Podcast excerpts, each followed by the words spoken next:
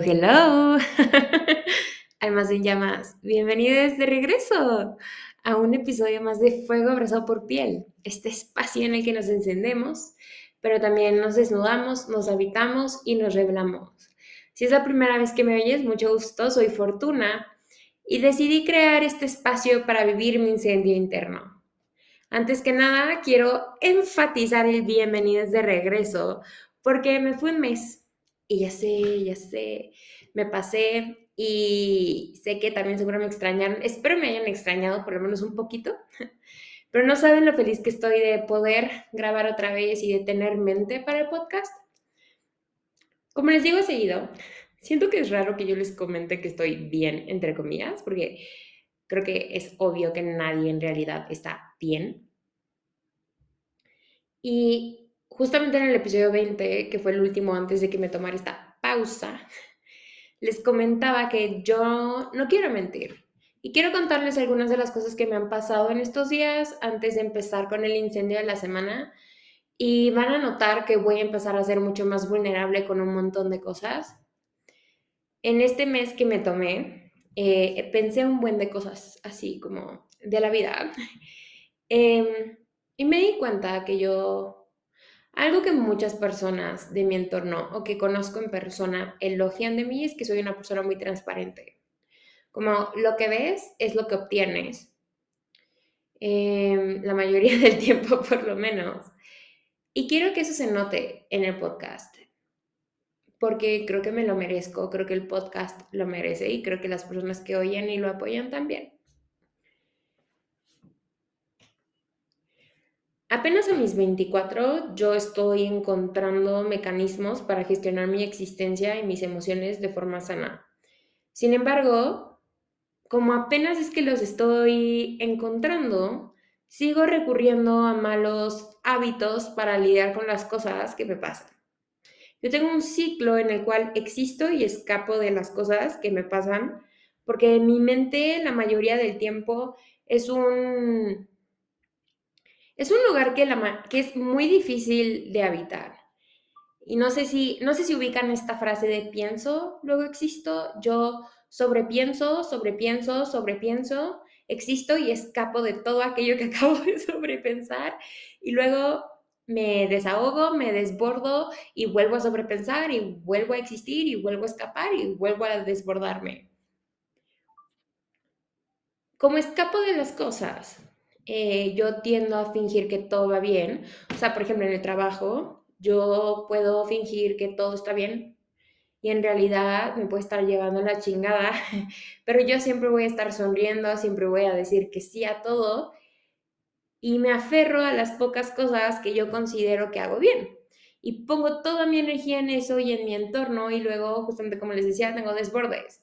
Desbordes que son bastante agresivos física y mentalmente anímicamente también.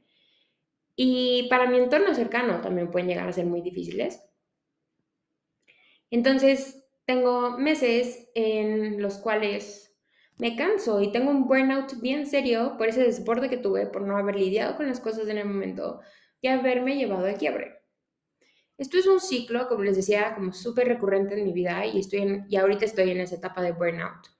Sin embargo, creo que a diferencia de las veces pasadas, este cansancio esta última etapa del ciclo, creo que la he sentido mucho más grave que en situaciones pasadas y hace unos días tuve terapia y estaba intentando descifrar con mi psicóloga lo que me ha estado sucediendo. Porque he tenido muy poca mente para todo, estoy muy cansada, no estoy durmiendo en lo absoluto, estoy recayendo en mis atracones, He tenido otra vez ataques de ira, mis crisis de ansiedad han regresado y se han potencializado a la máxima potencia, vaya la redundancia. Otra vez me estoy aislando de mi entorno. la cual esta no necesariamente me molesta porque estoy en un punto de mi vida donde creo que merezco nuevas amistades. No necesariamente nuevas amistades para desechar las pasadas, pero sí nuevas amistades, conocer gente nueva. Y cada vez que yo también tiendo a aislarme de mi entorno, yo sé que las cosas no van bien conmigo misma. También estoy teniendo como muchos recuerdos que me llevan al 2020, que fue un año muy bajo en mi vida y en mi situación familiar. Yo sé que es un año que a todos nos dañó, pero yo de cosas que fueron muy desgastantes para mi familia y yo pensé que había lidiado con eso, que me estaba recuperando y me doy cuenta que no.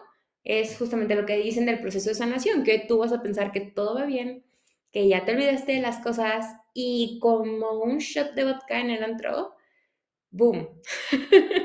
este, resulta que en realidad no has lidiado con nada y que todavía te falta mucho camino por atravesar. No sé ustedes en sus procesos terapéuticos, pero mi psicóloga siempre termina mis sesiones con un roundup de lo que vimos. Yo también, yo hago, bueno, yo voy a terapia cognitivo-conductual y siempre me llevo tareas y hacemos como una listita de qué me, con qué me quedo al final de la sesión, ¿no? O sea, ¿qué me llevo? Y justo el jueves, que fue mi sesión, le dije a mi psicóloga que me estoy dando cuenta que todavía no he lidiado con todo y que también me estoy dando cuenta que no tengo espacios seguros para lidiar con eso. También le dije que yo no sabía descansar porque hablamos un poco de, del descanso y lo importante que es darme pausas en el día y en la vida en general. Y que yo también vivía como con un dolor constante y que es como si llevara ya tres años en un proceso de luto, pero sin saber qué fue aquello que perdí, o sea, que, ¿saben a qué, le estoy, a qué estoy dejando ir? Y algo que ella me dijo, que me, me pareció muy interesante, es que yo soy como una semilla y que en vez de darme un cuidado correcto a mí misma, me riego constantemente porque me desespera el hecho de que las cosas no se arreglen, Em, de que yo no pueda cambiar tan rápido como yo necesito, de que yo no sea una flor perfecta de la noche a la mañana. Y al final, si tú riegas de más una planta, la pudres. Y pues cuando ves que ahogas una planta, usualmente, ¿qué tendemos a hacer? No echarle agua por días para que se seque. Entonces dejas que se marchite, pero acostumbras a tu planta, a tu semilla interior, a ritmos súper desbalanceados porque la ahogas o la restringes completamente. Y eso hace que no sepamos gestionarnos bien, eso hace que tengamos desbordes y que pues vivamos justamente como en etapas constantes de burnout, porque no solo es el burnout al que nos enfrentamos como millennials, centennials, godines, ¿no? En un mundo que está nada de acabarse. Es el burnout de no saber cómo gestionarnos. Entonces, justamente yo estoy aprendiendo a gestionarme. Eh, también estoy entendiendo lo que es el balance para mi vida, para mi ritmo, para mi rutina, eh, lo cual implica descansar, implica dormir, implica nutrirme. Y algo que yo no sé si les ha pasado a ustedes es que a veces nos metemos tanto en el sistema que nos olvidamos de cosas como dormir. Yo no sé dormir, de verdad no lo sé. Descansar, yo no sé cómo se el descanso, a veces hasta se me olvida lo que es escuchar mi hambre, lo que es escuchar mi cuerpo cuando tengo ganas de ir al baño.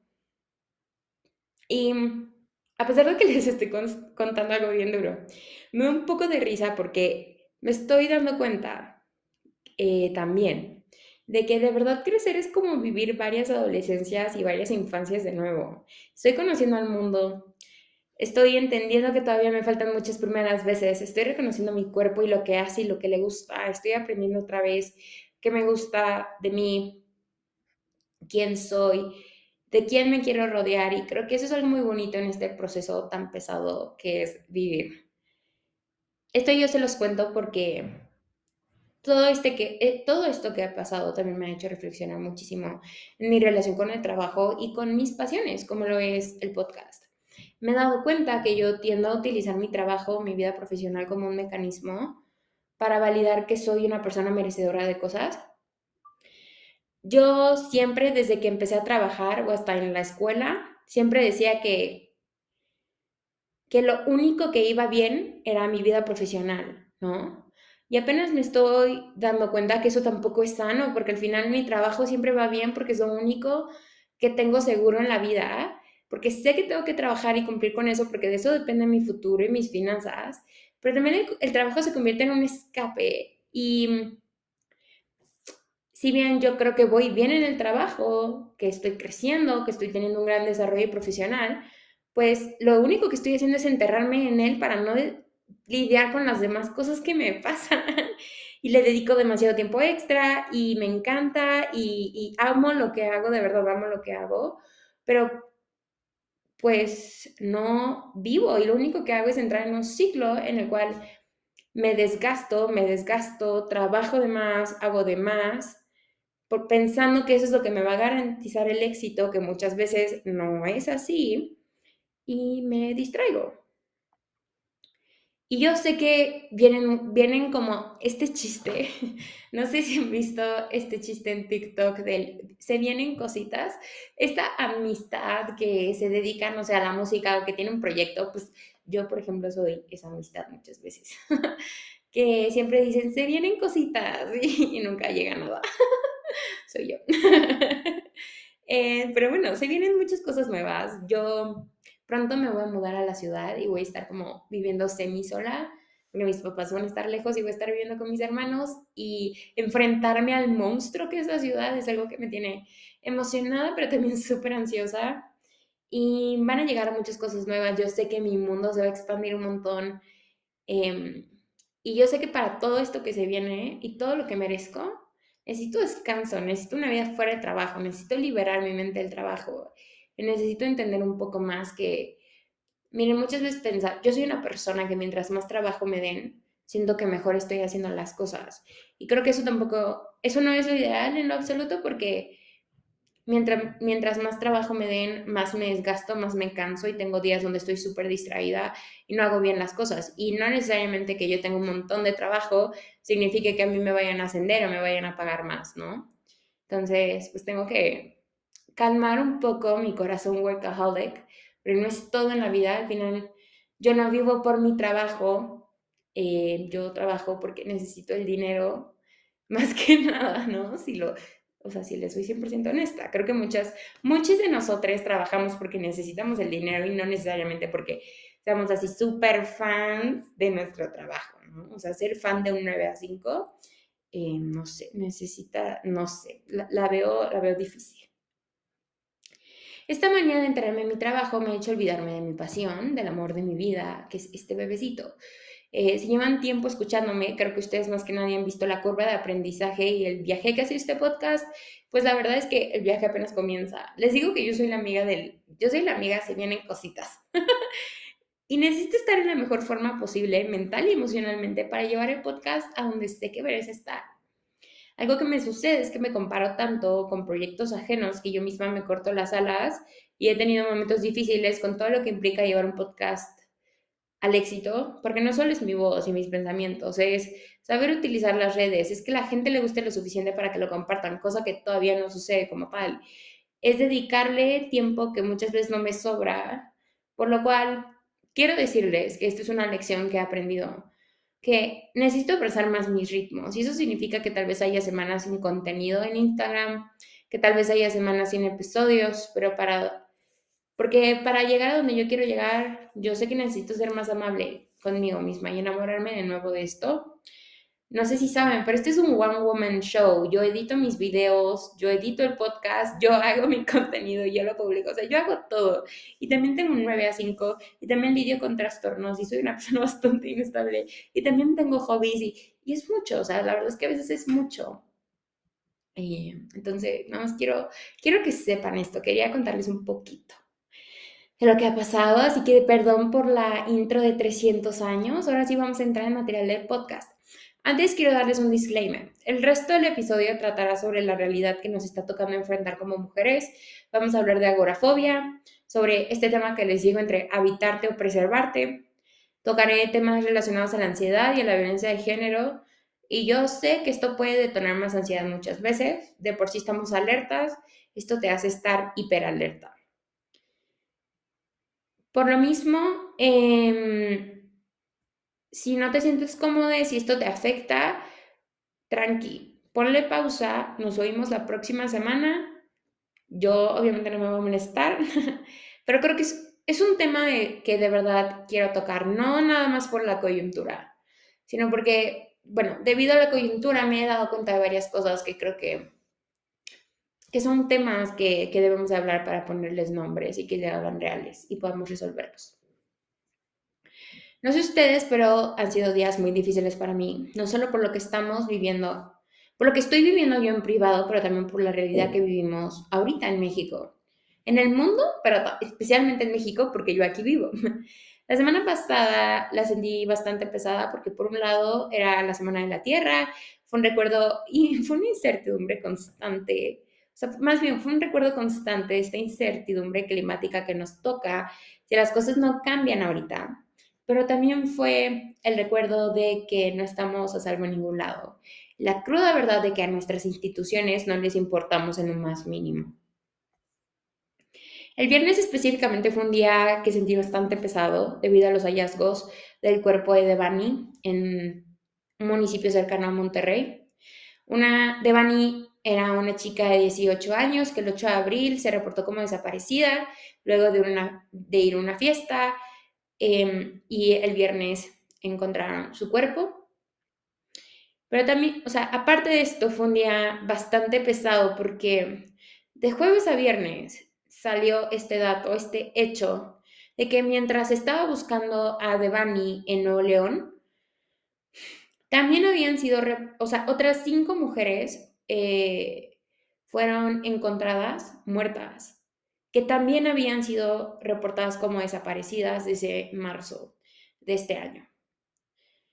No solo fueron los hechos lo que nublaron mi mente, fue todo lo que, o sea, fue todo lo que se desencadenó. El dolor que una siente al ver ese tipo de, de datos, todo lo que yo vi en redes, que eran mensajes de apoyo, mensajes de resistencia, mensajes de rabia, de crítica al gobierno de Nuevo León, de crítica al gobierno federal. Pero también mi mente se nubló bastante con la otra realidad, ¿no? O sea, tuve un gran cortocircuito con cómo se nos exige que sigamos adelante, aun cuando vivimos en un país que su realidad constantemente te rompe el corazón. Ese día me impresionó muchísimo ver que, como les decía, por un lado, habíamos personas en todo el país que estábamos destrozadas, que estábamos compartiendo mensajes de dolor, de, lo que es vivir en un país con esta realidad, eh, cómo es eso terrorífico. Luego yo veía personas en burbujas que para ellos este viernes fue un viernes como cualquier otro. Por ejemplo, tuve un caso que se los quiero contar porque es algo con lo que yo me he vuelto muy intolerante y la verdad es que no pienso incrementar mi tolerancia para estos temas. Se los quiero contar también para que vayan conociendo un poco más de mi personalidad. En un espacio social cercano, o sea, un grupo de WhatsApp con unas amigas, un yo no había contestado desde el día anterior, o sea, desde el jueves, y un minuto estaban hablando del dolor de las noticias de ese día, ¿no? Y estaban diciendo como, no nos conectemos a Twitter mejor, o sea, de verdad solo nos va a poner peor, qué duro todo lo que está pasando. Y de verdad no había pasado ni un minuto y alguien ya estaba sugiriendo, vamos por masajes, tengamos un día de self-care. Y yo solo me salí del grupo y dije, es que yo ahorita no puedo actuar como si nada cuando mi corazón está partido. Cuando mi corazón está partido, cuando tengo la ansiedad a tope, cuando no sé qué hacer, no sé con quién hablar, ¿no? De, esto que estoy sintiendo.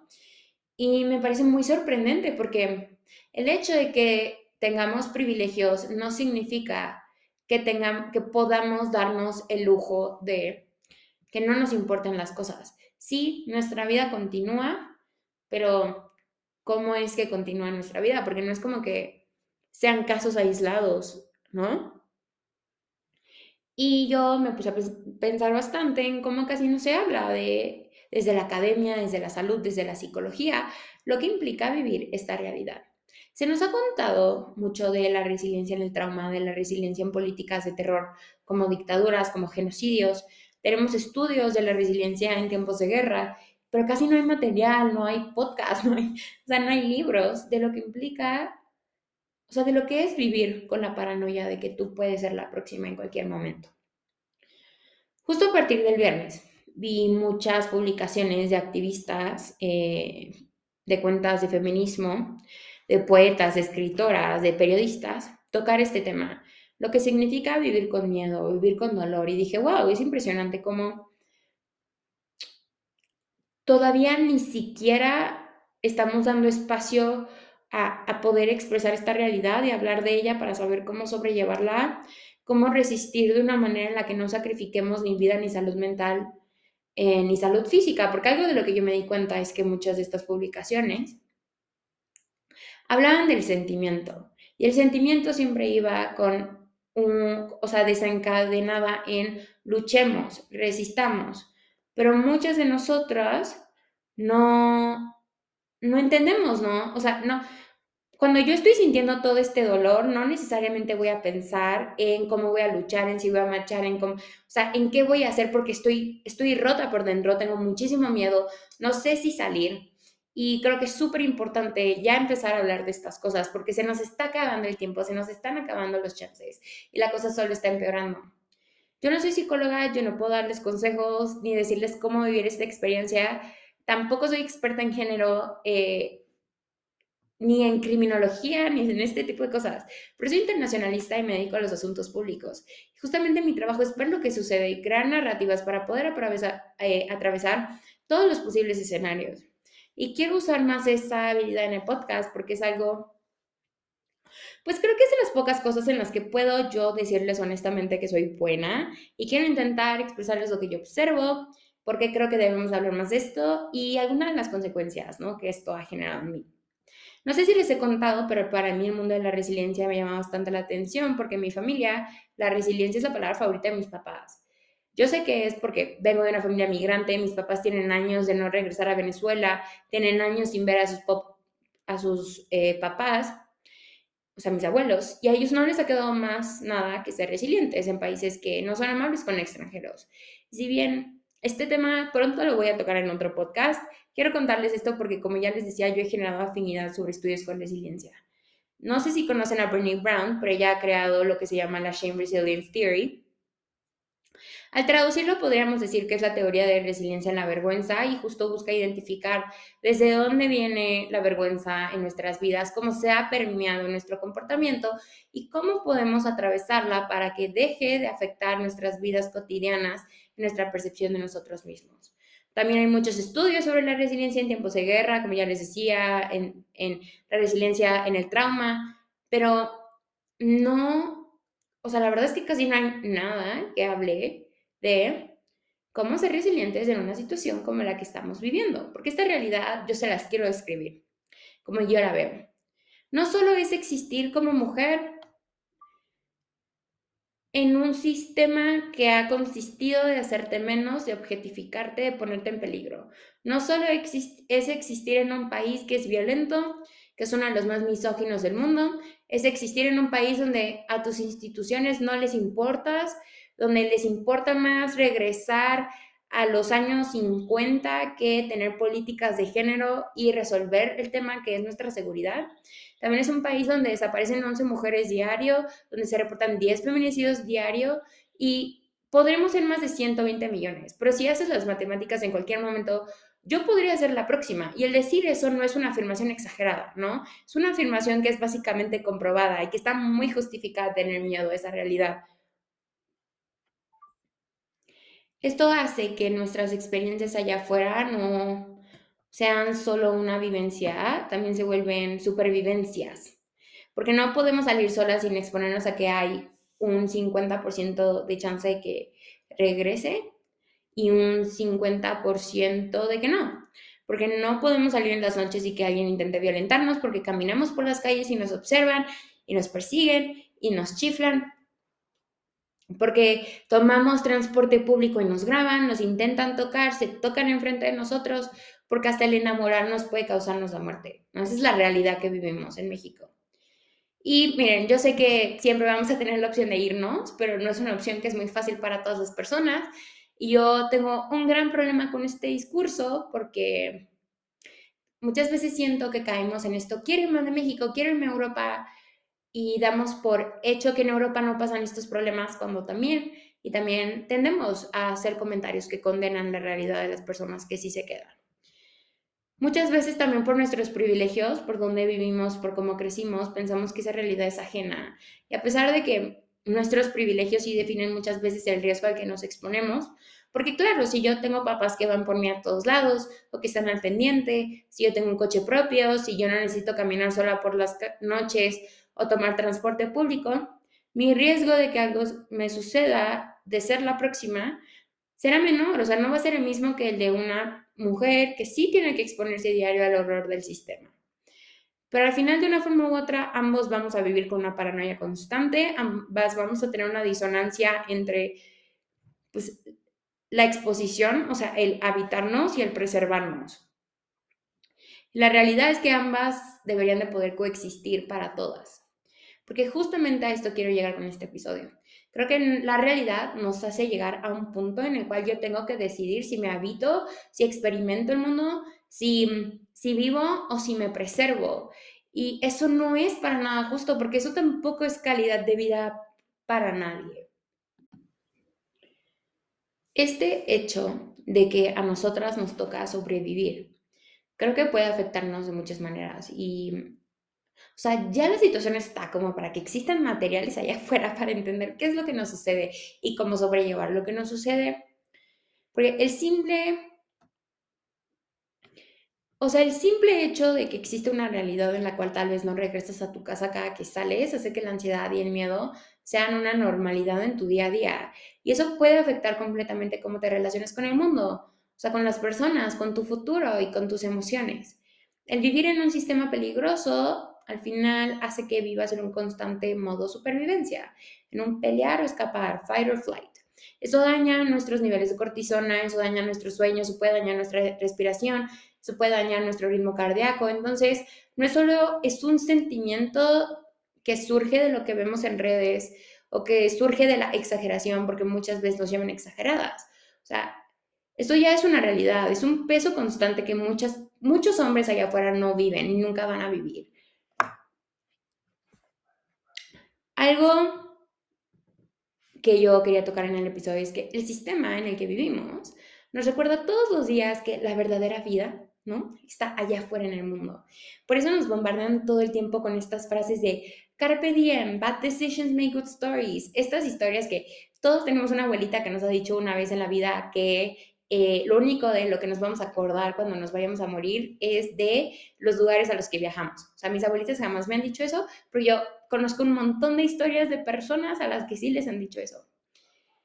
Pero, ¿qué pasa si esta idea de una gran vida implica que yo tengo que exponerme a un mundo peligroso, a un mundo hostil, a un mundo eh, que pues al final es una amenaza para mi bienestar y yo no sé lidiar con eso, ¿no? O sea, porque pues yo me quiero quedar en mi casa porque ahí estoy a salvo, pero entonces no estoy viviendo, no estoy haciendo nada con mi vida y nunca nos, nadie nos dice cómo lidiar con eso siendo mujeres.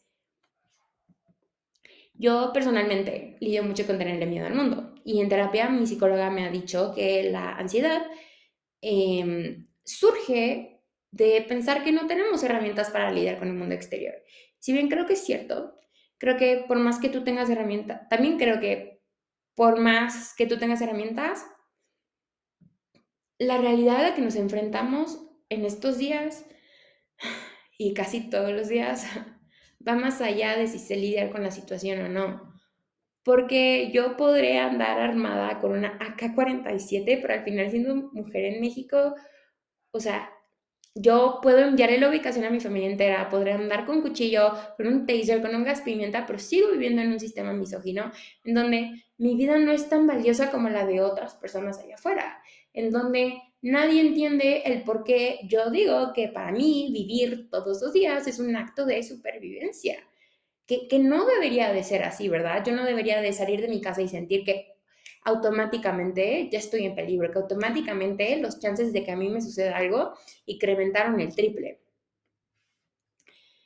Hay una condición llamada la agorafobia, no sé si la han escuchado antes, pero se las quiero introducir porque creo que será un término que va a surgir mucho en muchas conversaciones y es algo con lo que yo y millones de personas lidiamos. Agorafobia es un tipo de trastorno de ansiedad en el que tienes miedo a lugares o situaciones que podrían causarte pánico y eh, eh, causarte pánico y estas situaciones donde te sientes atrapado, indefenso, avergonzado, por lo que evitas este tipo de lugares o situaciones. Le temes a una situación real o anticipada como usar el transporte público, estar en espacios abiertos, hacer una fila, estar en una multitud como un concierto. La ansiedad se produce a raíz del miedo de que no haya medios de escape o ayuda accesible si se, si, si se intensifica la situación o en este caso tu ansiedad. Porque muchas veces la agorafobia surge de yo estaba en un concierto, me dio un ataque de pánico y no quiero regresar a ese lugar porque ya sé que me puede volver a dar un ataque de pánico ahí. La mayoría de las personas que sufren agorafobia la padecen después de tener uno más ataques de pánico. Eh, y creo que también la padecemos después de sentir peligro en una situación. Esto hace que nos preocupemos por volver a tener un ataque, así que evitamos lugares donde pueden volver a suceder.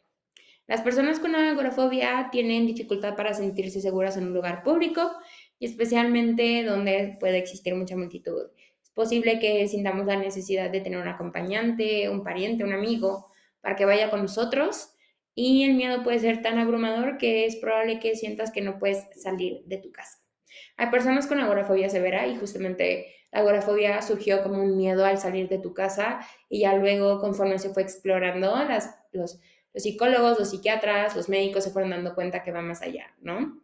Que es un trastorno de ansiedad en la cual el mundo exterior puede llegar a darte miedo porque tal vez te has sentido en peligro y sientes que no tienes escapa, o sea, que hay lugares donde no vas a tener escapatoria y entonces eso genera ansiedad y genera miedo y genera pánico. Em, algunos síntomas que de la agorafobia pueden ser como el miedo a salir solo de casa, miedo a las multitudes o esperar en una fila, miedo a espacios cerrados. Es importante entender que la agorafobia y la claustrofobia son distintas, porque al final la claustrofobia es tener miedo a un espacio cerrado sentir que no, o sea, sentir que es muy parecido porque sientes que tampoco tienes escapatoria, pero la agorafobia tiene que ver con sentir que no sabes lidiar con la situación, que, estás en peligro constantemente, ¿no? No como el me asfixio porque estoy en un lugar cerrado, aunque, ojo, ambas son completamente válidas, em, pero tal vez al leer tú la definición de Google pienses que son lo mismo y no, no lo son. Algo que yo he observado con mi propio proceso es que la agorafobia también puede sentirse de forma generalizada cuando tú percibes que el mundo es una amenaza o que o también puede suceder cuando eh, sientes que estás en constante peligro cada que sales de tus zonas de confort o tus espacios seguros. Es muy curioso porque justamente para tratar la agorafobia muchas veces recomiendan evitar situaciones que te hagan sentir indefenso, en peligro, pero pues, ¿cómo, ¿cómo puedes evitar vivir si para mí vivir es un constante sentir que estoy en peligro? Em, o sea, ahí, pues, no puedo evitar eso, ¿estás de acuerdo? Y no quiero evitarlo tampoco. Y es que la realidad es que sí, el mundo sí es amenazante las mujeres estamos en peligro cada que salimos de nuestras casas, de nuestros espacios seguros, pero al evitar vivir, experimentar el mundo, relacionarnos con el entorno, también nos hacemos daño porque estar encerrados lastima a cualquiera, porque cultivas el miedo y solo vives la realidad que tienes en tu cabeza. Hace poco yo le dije a mi psicóloga que ella yo no sabía cuál era mi realidad, porque yo me aislé tanto del mundo externo por mi trastorno que yo no sabía si el mundo era así de peligroso como yo lo percibía o si era más gentil de lo que yo pensaba. Y yo lucho constantemente o sea, lucho constantemente con mis ganas de conocer el mundo, de conocer más personas, de ir a parques, librerías, de caminar por las calles y con mis ganas de sentirme segura todo el tiempo, cosa que no sucede porque, o sea, yo no puedo borrar de mi mente cada que salgo el hecho de que soy mujer en México y que, o sea, vivimos una realidad muy peligrosa. Y otra vez caigo en este dilema entre me habito me disfruto o mejor me preservo y me quedo en mi casa. Cuando estaba planeando este episodio no estaba segura del tono que quería darle porque no quiero dar un tono de alarma, o sea, siento que nadie merece que nos agregue más miedo del que ya tenemos, pero tampoco quiero dar un mensaje motivador y romántico, porque no es, o sea, sería muy irresponsable de mi parte. Lo que sí quiero mencionar es lo siguiente, porque a mí me gusta darle muchos recordatorios a las personas que a veces se nos olvidan. Tienes herramientas para lidiar con el mundo. aunque sientas que no las tienes, las tienes. Tienes derecho a sentir miedo, tienes derecho a hacer lo que consideres necesario para sentirte segura, tienes derecho a hacer lo necesario para defenderte, tienes derecho a quemarlo todo o no quemar nada. Pero quiero que sepas que tienes derecho a vivir y a experimentar del mundo. Tenemos que tener más conversaciones sobre esta realidad porque merecemos crear lazos de cuidado y preservación sin sacrificar nuestro derecho a habitarnos en el mundo exterior. Lo que no se nombra, lo que no se habla, no se nombra, lo que no se nombra, no se vuelve real, lo que no se vuelve real, no tenemos cómo resolverlo, cómo solucionarlo, cómo calmarlo.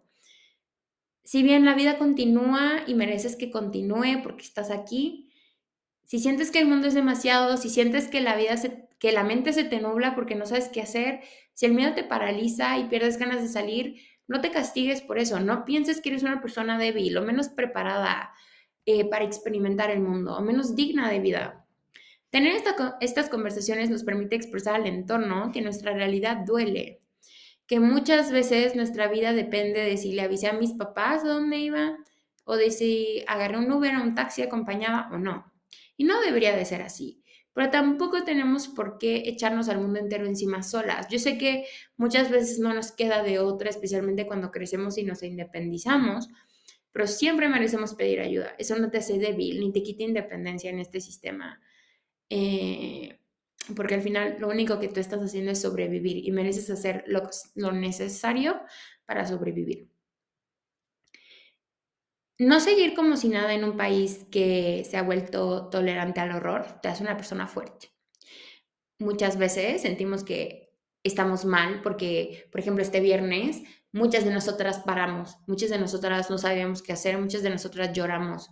Y eso nos hace fuertes, nos hace fuertes porque eh, estamos reconociendo nuestra realidad y el reconocer tu realidad, a pesar de que eso implica reconocer tu miedo y tu dolor, también te hace una persona consciente y te hace una persona despierta.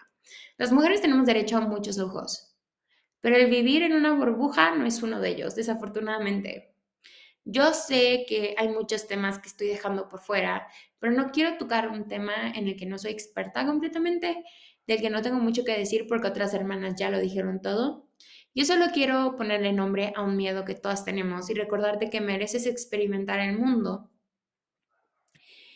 y que tienes herramientas para lidiar con él. Aunque tú pienses que no, otra vez, de verdad las tienes. Si llegaste a este punto es porque tienes las herramientas. Mereces exponerte a habitar el mundo sin poner en riesgo tu preservación. Mereces luchar porque eso ya no es una realidad también. Si en estos días las redes se sienten demasiado pesadas, déjalas. Infórmate de manera responsable para tu salud mental, para tu salud física. Mereces descansar y mereces darte espacios de luto. Espero que este episodio les guste. Me alegra saber que poco a poco voy regresando. Que aunque haya decidido con, hacerlo con un episodio un poco duro, pronto habrán episodios más ligeros. O no, quién sabe. Gracias por estar, gracias por llegar, gracias por quedarse, gracias por incendiarse conmigo. Recuerden habitarse, revelarse, encenderse y desnudarse. Recuerda que puedes habitarte y preservarte a la vez. Cuídense, descansen, Luchen desde donde puedan por las que nos quitaron, las que quedamos y las que vienen. Nos vemos pronto.